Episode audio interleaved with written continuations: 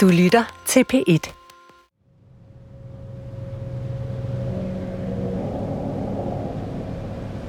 Jeg drømmer. Jeg træder i et hul. Falder og falder. Rammer et rør. Her har jeg været så mange gange før i mine drømme. Jeg kender det sorte hul med spindelvæv af rør, jeg kan kravle på for at undgå afgrunden. Jeg mærker slangerne. De rammer mig. Jeg vil væk. Jeg må op. Jeg må for alt i verden undgå afgrunden. Jeg tryller om hjælp. En hånd bliver rakt ned i mørket. Jeg griber den. Mærker lettelsen. Den trækker mig næsten op til kanten.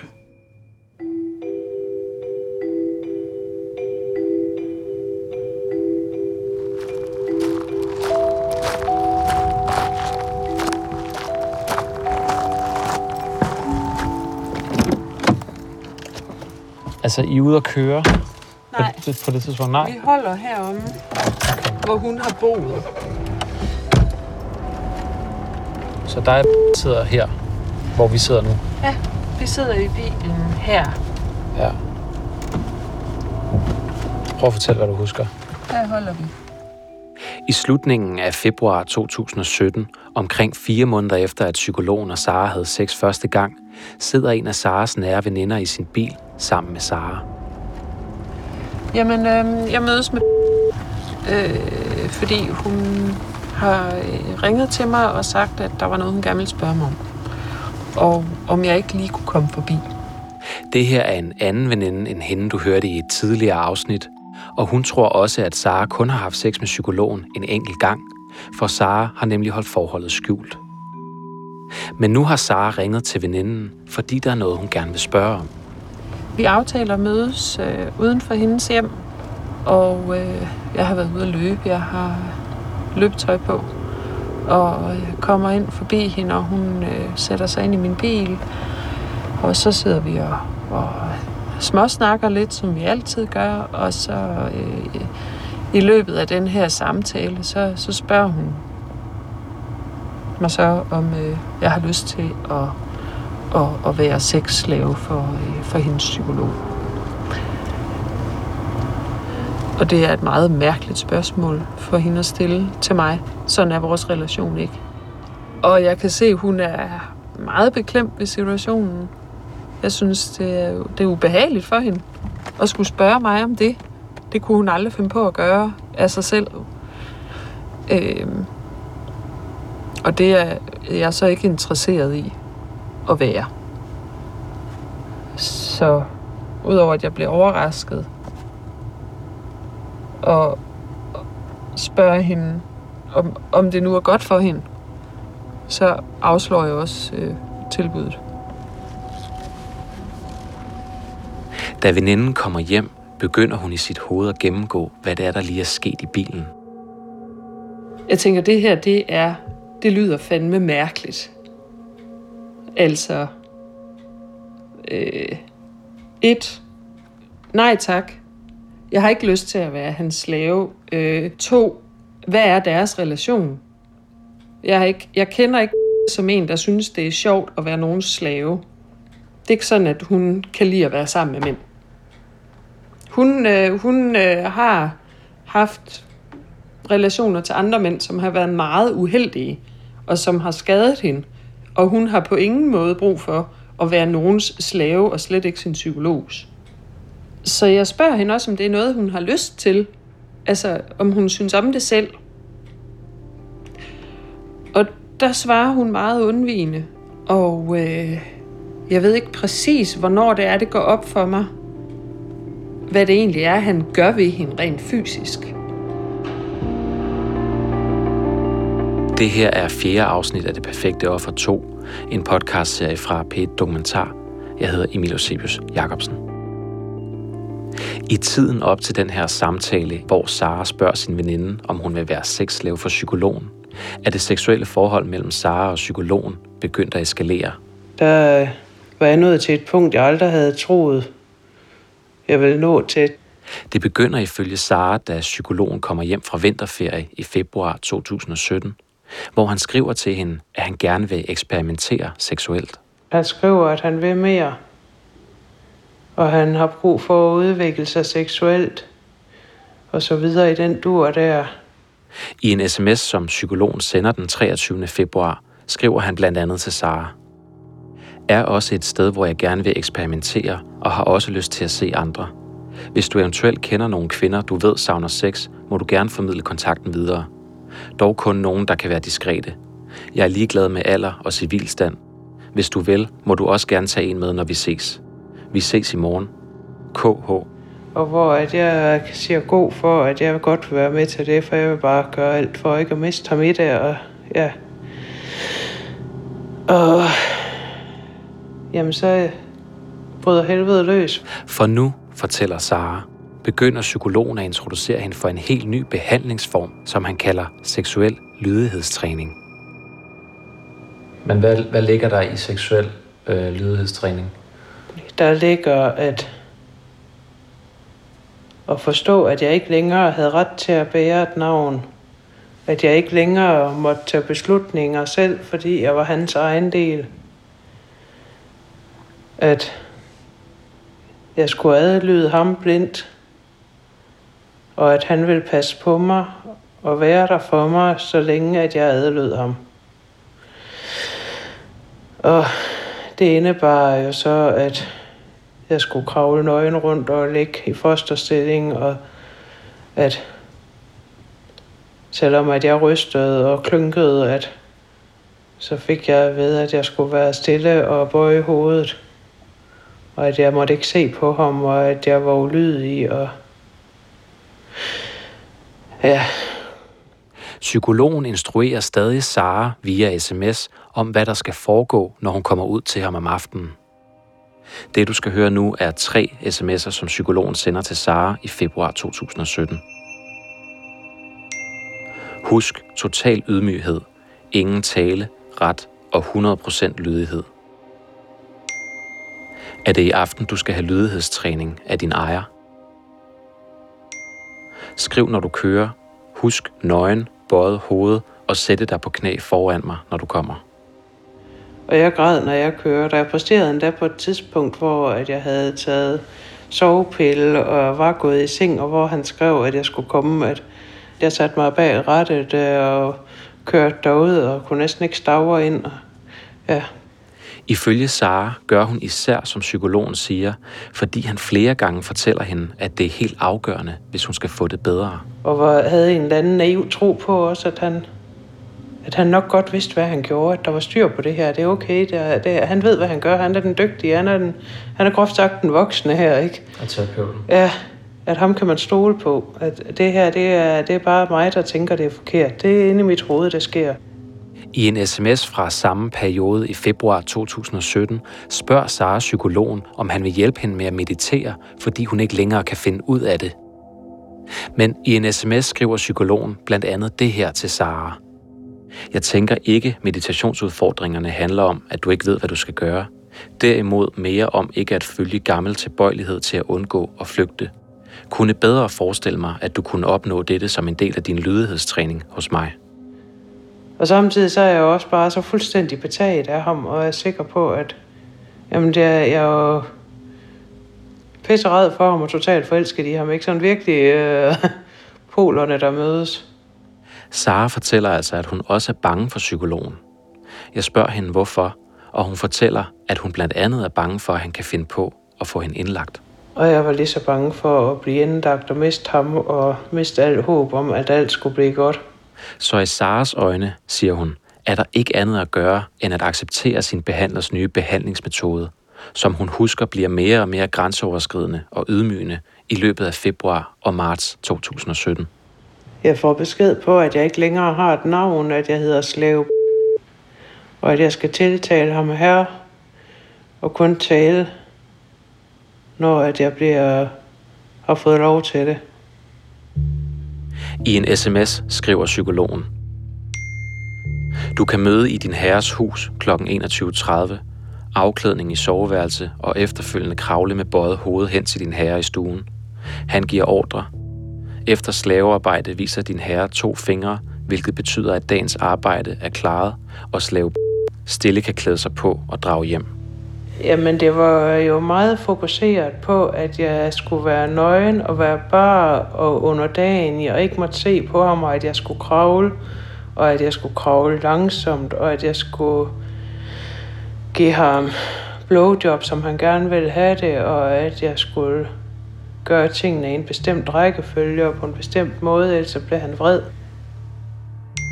Ingen skuffede sms'er og andet pis.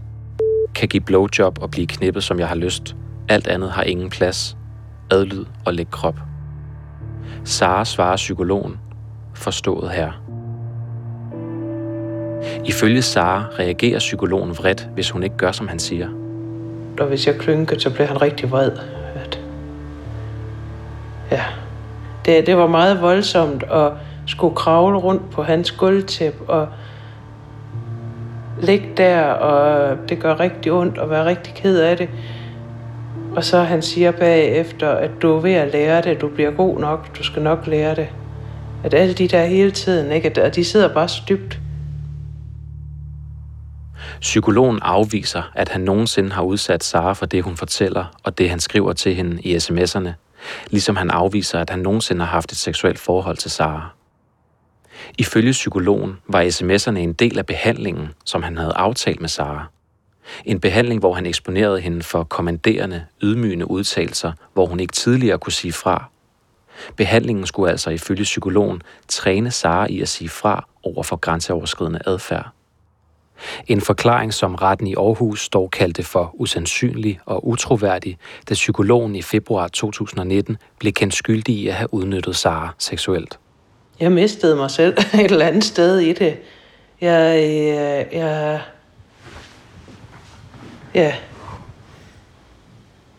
Det, som jeg egentlig troede lidt var en leg, jeg ved ikke, hvornår det gik op for mig, at det var alvor, men jeg blev virkelig, virkelig bange. Og han pressede virkelig meget på for, at jeg skulle være sammen med andre mænd. Psykologen sender flere sms'er til Sara, der handler om andre mænd. En af sms'erne lyder sådan her. Hvis lave vær indstillet på at blive knippet af flere mænd med deltagelse af mig. Du har i de kommende 2 uger til opgave at finde endnu en slave, om hvem du ved, at vedkommende vil sætte pris på lydighedstræning. Den pågældende er 40 plus og er i stand til at være diskret og samtidig dedikeret til sin kommende funktion som slave. Du vil i forhold til hende blive slave 1. Har du allerede tænkt på nogen? I givet fald hvem? Og send mig et billede. Forstået? Jeg skal skaffe ham flere kvinder, og det er vigtigt, at jeg skaffer ham flere slaver. Jeg vil altid være hans første slave, men jeg skal skaffe ham kvinder. Og han ved, hvem jeg skal være sammen med, når han ikke er der. Og det ikke er et valg. Det er omtrent på det her tidspunkt, at Sara spørger sin veninde, mens de sidder i bilen ved Saras hus, om hun kunne tænke sig at være slave for psykologen. Saras veninde forsøger efterfølgende at få Sara til at fortælle, hvad der foregår. Jeg prøver at spørge hende et par gange, men så min relation er også sådan, at det kan hun godt lade være med at svare på. Okay. Så jeg får ikke rigtig nogle svar. Og sådan som jeg oplever hende i den periode, der taber hun sig i vægt. Hun har det ikke nemt. Jeg ved, hun har mange mareridt. Og jeg ved, at hun har det svært. Men hun kan ikke fortælle mig direkte om det. Det kan jeg mærke på hende. Når Saras veninde i dag tænker over, hvad Saras spørgsmål dengang var udtryk for, er hun ikke i tvivl. Jamen, det fortæller mig, at hun er presset ud over sine egne grænser, fordi det kunne hun aldrig finde på at spørge mig om. Men det er helt uden for hendes normale væremåde at komme med sådan en forespørgsel. Så det siger måske også noget om, hvor meget hun er i hans folk på det tidspunkt. Ja, bestemt. Og hvor meget han ligesom kan påvirke hende i sin rolle som behandler. Også fordi, at han jo har bildt hende ind, at det var sådan noget eksponeringspsykologi, hvor han har overskredet hendes grænser med henblik på, at hun skulle lære at sige fra. Det er jo sygt. Under påskud af, at det skulle være eksponeringspsykologi. Altså, det er jo... Det er utilstedeligt. I februar og i begyndelsen af marts 2017 fortæller Sara, at hun er begyndt at køre ud til psykologen i både dagtimerne og aftentimerne for at tilfredsstille ham. I modsætning til tidligere, hvor det ifølge hende kun var om aftenen. I flere sms'er fra den 1. marts 2017 skriver psykologen til Sara, om hun vil være indstillet på at give ham oralsex en gang om dagen, fordi han er blevet glad for hendes sublime evner, som der står. Og i en anden besked skriver han: I praksis betyder det, at din herre bestemmer over dig, at du ikke har noget valg, men skal gøre, hvad du bliver anmodet om, eksempelvis komme hurtigt hertil og sutte min pik. Ifølge Sara er det blandt andet derfor, at hun begynder at tabe sig kraftigt. Men til sidst, der kunne jeg kunne simpelthen ikke synke, fordi jeg kunne fornemme ham alle vejen. Og jeg følte mig ligesom sådan en zombie, når børnene de ser film, ikke? Altså, jeg var nærmest en robot, der bare var hjernedød og fuldt hver en ordre, ikke? Det var... Og det gik ud over mit arbejde, og jeg havde svært ved at passe mit arbejde, og jeg kunne simpelthen ikke... min krop, den ville ikke mere. Det var ligesom, at den satte bare ud, den kunne ikke mere. Og jeg kunne ligge og køre tungt bænkpres, før jeg kunne ikke løfte noget. Den ville ikke. Altså, jeg har jo været maks stresset, og var meget, meget tynd på det her hvert tidspunkt. Besvimen, der er det ind imellem, og havde simpelthen, at jeg kunne bare mærke ham i munden, hver gang jeg sank. Så jeg følte mig ikke, så jeg var grænseløs, og følte mig ikke længere som et menneske. Jeg følte mig virkelig som den der slave, der ikke havde ret til at tænke selv. Og jeg var så sikker på, at han havde ret til, at jeg var hans egen del, og at det var ham, der bestemte. I en sms til psykologen fra begyndelsen af marts 2017 kan man læse, hvor presset Sara ser ud til at være på det her tidspunkt. Hun skriver sådan her til psykologen. Brugte en halv time på motorvejsbroen på vej hjem. Ville ikke springe for at dø, bare springe for at få fred. Kæft, hvor ville det være nemt. På det her tidspunkt får Sara stadig et kram af psykologen, når de har haft sex, fortæller hun. Et kram, der er altafgørende for hende. Det betyder jo alt for mig. Fordi jeg så tænker, at så holder han jo nok af mig alligevel. At så det er ikke fordi, at han bare vil gøre noget grimt ved mig, så må han jo holde af mig. Men du tænker ikke, at grunden til, at du har brug for det kram, er alle de ting, han udsætter dig for? Nej, det vil jo lyde alt for logisk, ikke? Nej, det er ikke på det tidspunkt. Jeg kan slet ikke sammenhænge, at jeg får det dårligere og dårligere, fordi at det eskalerer derude. Så i dit hoved, så er det ikke på grund af ham, du har det dårligt? Der er han stadigvæk løsningen? Ja, samtidig med, at jeg efterhånden begynder at blive rigtig bange for ham. Så okay, hvordan det? Ja, fordi han presser så meget på for, at jeg skal være sammen med de der venner, han snakker om. Og en aften, hvor Sara er ude hos psykologen, sker der noget, der forstærker hendes frygt for ham, fortæller hun. Da jeg kommer ud til ham om aftenen, så er han virkelig, virkelig syg, og jeg skal straffes. Og ja, det bliver sådan meget grænseoverskridende sex for mig. Og hvor at jeg er virkelig bange og virkelig ked af det. Og han siger faktisk til mig på et tidspunkt, jeg kan se, du har det rigtig dårligt, men jeg overgår ikke at gøre noget ved det. Og så fortsætter han. Og hvad er det, han gør? Jamen, der skal vi have analsex nede på gulvet, og jeg må ikke komme op i sengen, fordi at jeg er beskidt, og fordi at jeg ikke forstår, at jeg udstråler noget, at han siger, at jeg får mænd til at gøre ting ved ham, fordi at jeg udstråler, at jeg alligevel ikke vil gøre noget. Det, der sker den aften, siger Sara, er så ydmygende, at hun nu beslutter sig for at bryde al kontakt med psykologen. Og jeg begynder, jeg ved ikke, hvad der sker, men på en eller anden måde, jeg tror efter det der skete der, hvor det blev så ekstremt ud til sidst, at til sidst der kunne jeg simpelthen ikke hænge sammen mere. Jeg kunne ikke holde til det mere, jeg ville. Og der var jeg nået til et punkt, hvor at jeg holdt så meget af ham, og jeg ville gøre alt for ham, men jeg ville bare ikke derud om aftenen mere. Jeg ville simpelthen ikke mere. Ja. Så hvordan endte det? Og det endte lørdag eftermiddag med, at jeg ringede til min psykiater. Og jeg kan huske det lige så tydeligt, fordi at jeg havde tænkt, jeg kan ikke tage ud til ham i næste uge og sætte mig til en terapi. Jeg kan ikke mere. Jeg kan ikke overleve en dag mere. Jeg er nødt til at passe på mine børn. Jeg kan ikke spise, jeg kan ikke drikke, jeg kan intet lige nu. Og der gik jeg op og ringede til hende og fortalte, hvad der skete. Og vi havde en rigtig lang snak. Og jeg havde det frygteligt med at have brudt den allervigtigste aftale om aldrig nogensinde at fortælle noget om, hvad der skete. En aftale, der ifølge Sara går helt tilbage til første gang, hun og psykologen havde sex, hvor psykologen fortalte hende, at hvis det nogensinde kom frem, hvad de lavede, ville det koste ham hans karriere. Men nu, i begyndelsen af marts 2017, fortæller Sara altså for første gang sin kvindelige psykiater om forholdet til psykologen. Og det var så kæmpe en lettelse at få det sagt. Og det var så kæmpe en lettelse, at hun ikke blev vred på mig, for jeg var så bange for, at hun ville blive vred på mig. At det var slet ikke en tanke, at det var ham, der havde gjort det mod mig. Det var virkelig den der, at jeg har gjort noget, der er så slemt, noget, der er så utilgiveligt. Så vil der være nogen tilbage nu, ikke, hvis de finder ud af, hvad jeg har gjort.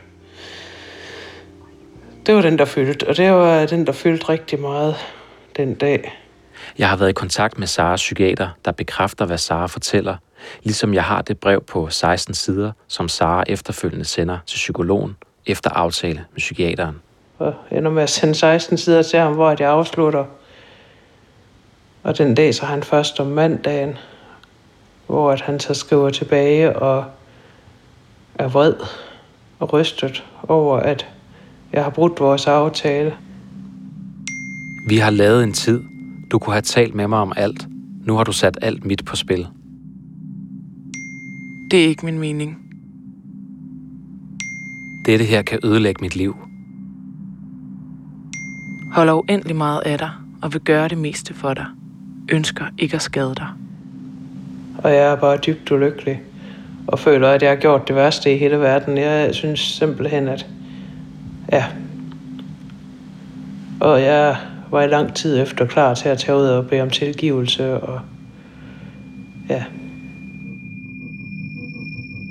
Psykologen sender nu Sara en række beskeder, hvor han spørger Sara, hvorfor hun har fortalt sin psykiater om dem. Hvis det slipper ud, er jeg færdig, fordi du ikke kunne vente med at tale med mig. Jeg har aldrig brugt så meget tid på nogen som på dig. Jeg har givet dig alt, hvad jeg havde, og så udleverer du mig. Sara forsikrer nu psykologen om, at der ikke vil blive anmeldt noget, og at det sidste, hun vil gøre, er at skade ham. Det håber jeg. Ønsker dig alt godt, Sara. Ifølge den sms-korrespondance, som Sara kort efter får trukket ud af sin mobiltelefon i marts 2017, er det den sidste besked, hun modtager fra psykologen. Lige tiden efter, den er så præget af, at jeg skriver også mange tekster, der aldrig bliver sendt til ham, hvor at jeg beder om hans tilgivelse, for jeg har det så frygteligt med, at jeg har fortalt, hvad han har haft kørende. At det er nok det, der fylder alt. Lige der jeg er enormt ensom og ked af det og bange, og det var meget, meget voldsomt lige den periode efter. Hvordan var det? Var det ligesom at... Du er jo ikke fordi, det lige pludselig får det bedre af at gå fra ham. Ej, jeg mister det eneste holdepunkt, jeg synes, jeg har. Og på en eller anden måde, så er det også ligesom, jeg mistede alt håbet for det. Han var jo håbet om, at alt kunne blive godt, og at hvis bare at jeg gjorde, som han sagde, så skulle det nok blive godt det hele, ikke? At jeg følte, jeg havde sådan, ja, gravet et stort grav til mig selv, ikke? Fordi nu havde jeg ødelagt alle mine muligheder. Omkring 3 år efter, at Sara begyndte i soloterapi hos psykologen i 2014, føler hun sig som et grænseløst vrag, fortæller hun. Og samtidig føler hun altså også, at det hele er hendes skyld. Ifølge Elis Christensen fra Seksologisk Klinik under Psykiatrisk Center København, som du hørte tidligere, er det generelt normalt for personer, der er blevet udsat for overgreb, at man føler skyldfølelse, selvom det er en selv, der er blevet udnyttet. Det er en ganske almindelig ting hos folk, der er blevet udsat for overgreb. At man på den måde er blevet draget ind i det selv og har givet nogle løfter. Og det almindelige løfte er, at det er noget, vi to har. Det er ikke noget, vi bringer andre steder hen. Og patienten kommer til at føle sig medansvarlig i det, der sker. Og kan på den måde føle, at når man så går et sted hen og siger om det her, at man så har på en måde brudt sit løfte, og på en måde også udstiller sig selv, fordi det jo på en måde er en selv, der har gået med til det, kan patienten tænke. Ikke? Og det er egentlig, jeg er medskyldig, så egentlig er det uretfærdigt, at jeg udstiller ham på den måde. Selvom Sara altså lige efter brudet med psykologen føler stor skyld, går der alligevel kun 8 dage fra den sidste sms fra psykologen, til hun vælger at tage ind på en politistation i Østjylland den 14. marts 2017. Af hensyn til Saras anonymitet nævner jeg ikke her, hvilken politistation det er. Jeg kan huske, at jeg på et tidspunkt sidder og læser sms'erne igennem og tænker, der begynder jeg alligevel at vende lidt tilbage og tænke, at der er altså et eller andet her, det er ikke godt det her. Og går ind til skranken, og de finder en efterforsker, der så tager mig med ind.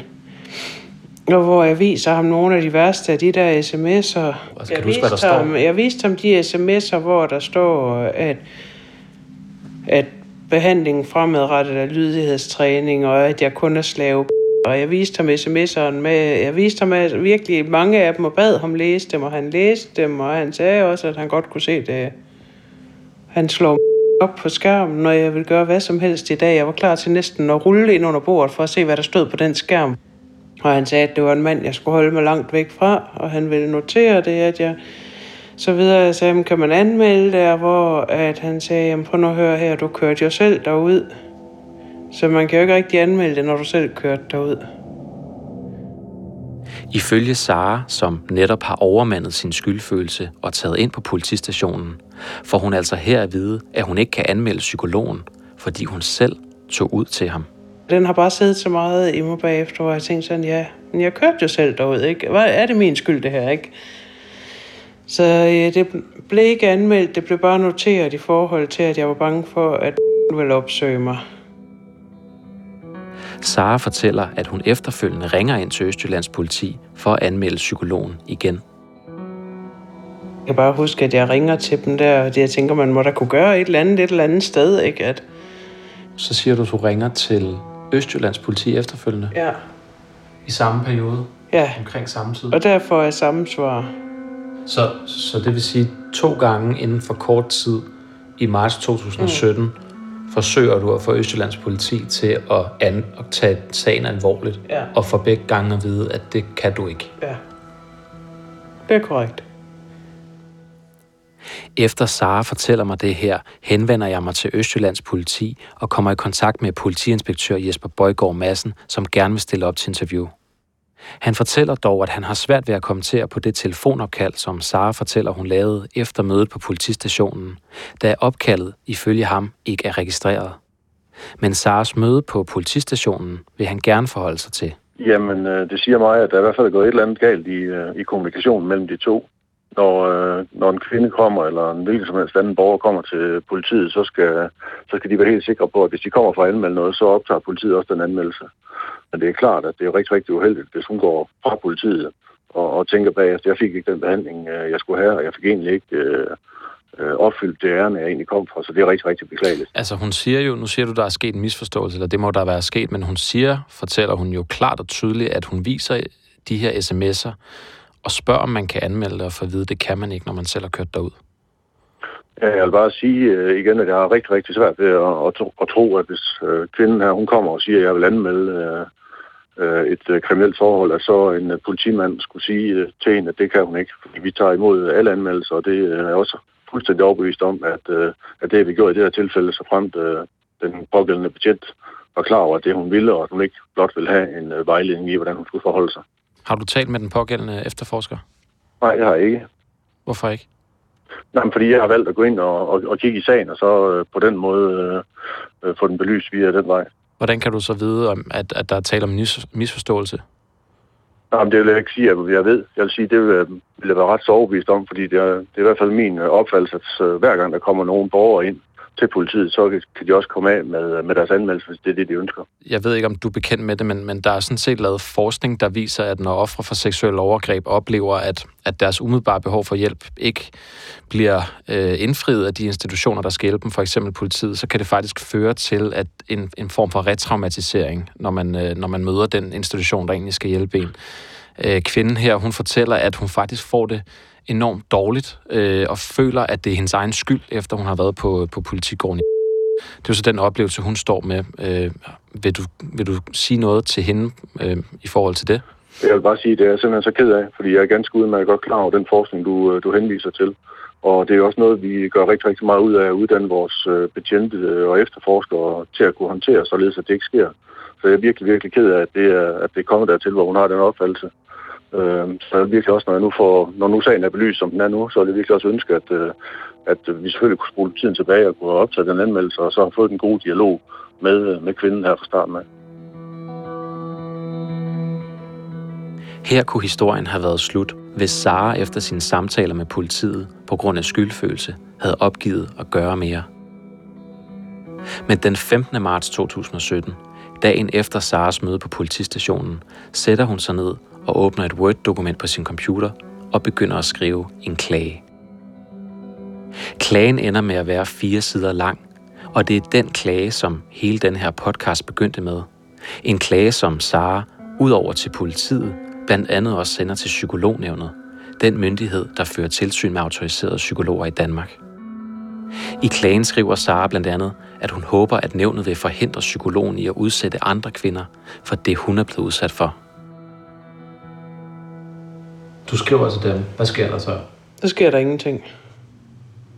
Absolut ingenting. Og det er på trods af, at Psykolognævnet ellers vidnede opsigtsvækkende om psykologens fortid, da de modtager Saras klage. Noget, som jeg finder ud af, da jeg i oktober 2018 begynder at grave i Saras sag. Og noget, som jeg er nødt til at fortælle Sara. Det er løgn. Nej, det er rigtigt. Det er da løgn.